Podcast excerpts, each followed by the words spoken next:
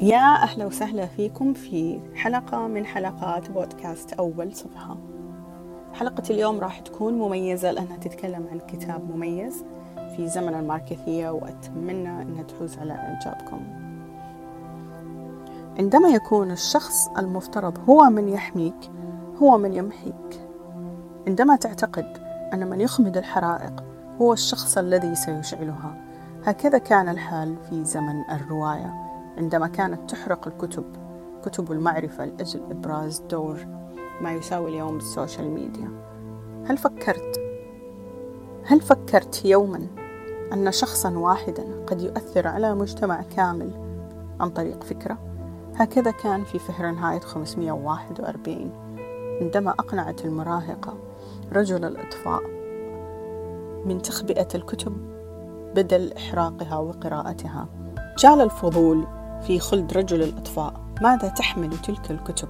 في حقبة زمن الماركثية في الولايات المتحدة عندما أمر رجال الإطفاء بحرق المكتبات في المنازل لإجبار الناس للاستسلام لجهاز التلفاز. هكذا كانت البدايات في عام 1953 حين قرر الكاتب راي أن يسجل مخاوفه في سطور الرواية. حيث كانت تحرق الكتب في مكتبات المنازل على درجة 541 فهرنهايت. بعدما اجتاح الجنون في العالم للسيطرة على أفكار الأشخاص في متابعة البث التلفزيوني المساوي حاليا لجميع وسائل التواصل الاجتماعي عندما ذهب رجال الإطفاء لمنزل امرأة مسنة ليجدوا تلك المرأة تصر على عدم الخروج من المنزل. حتى ولو أبرموا النيران في منزلها. يخبئ رجل الإطفاء مونتاج كتابا ويذهب لقراءة الكتاب بمنزله. فالمعرفة تبدأ من الفضول في معرفة ماهية الأشياء. وعند المعرفة يأتي الإدراك.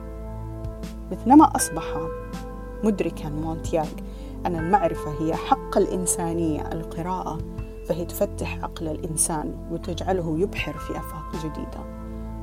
العلاقة بين تأثير ال social media في زمن المكارثية على التلفاز وال social media اليوم علاقة مشابهة حيث أهملت الكتب والتلفاز كان هو المؤثر حيث أن سناب شات اليوم هو المؤثر والمشابه لتأثير التلفاز في زمن الماركثية فهي ليست حربا على رواد السناب شات ولكن أصبحت فكرة أن صورة فيديو قد تجلب الشهرة أكثر من قراءة محتوى لكتاب أو متابعة كتاب والمعلومات المثرية.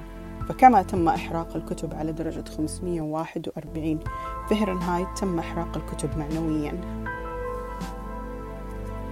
في زمن الماركثية في زمن آه، مونتاج رجل الإطفاء الذي ظل خائفا من قراءة الكتب حيث كانت القراءة محرمة. لأن القراءة تغذي الفكر والأفكار وتغذي عقول البشرية ليسهل السيطرة على أفكار بدأ توجه الشباب في هذه الأيام للكتاب وتأليف الكتب ولكن الفكرة المسيطرة تدريجيا ربما تأتي من خلف الشاشات. فالمعرفة هي الطريق المنير للعقل. كلما زاد الإدراك زاد الفضول.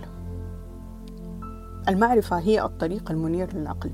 كما أدرك مونتاج من بعد فضول ثم معرفة ثم إدراك ثم توجه ثم استنارة. وأتمنى أن تكون حازت على إعجابكم حلقة اليوم. وأنتظر أي اقتراحات لحلقات قادمة أو تعليقات على بودكاست فهرنهايت 541 أو البودكاست السابق أو اقتراحات لحلقات قادمة. وشكراً.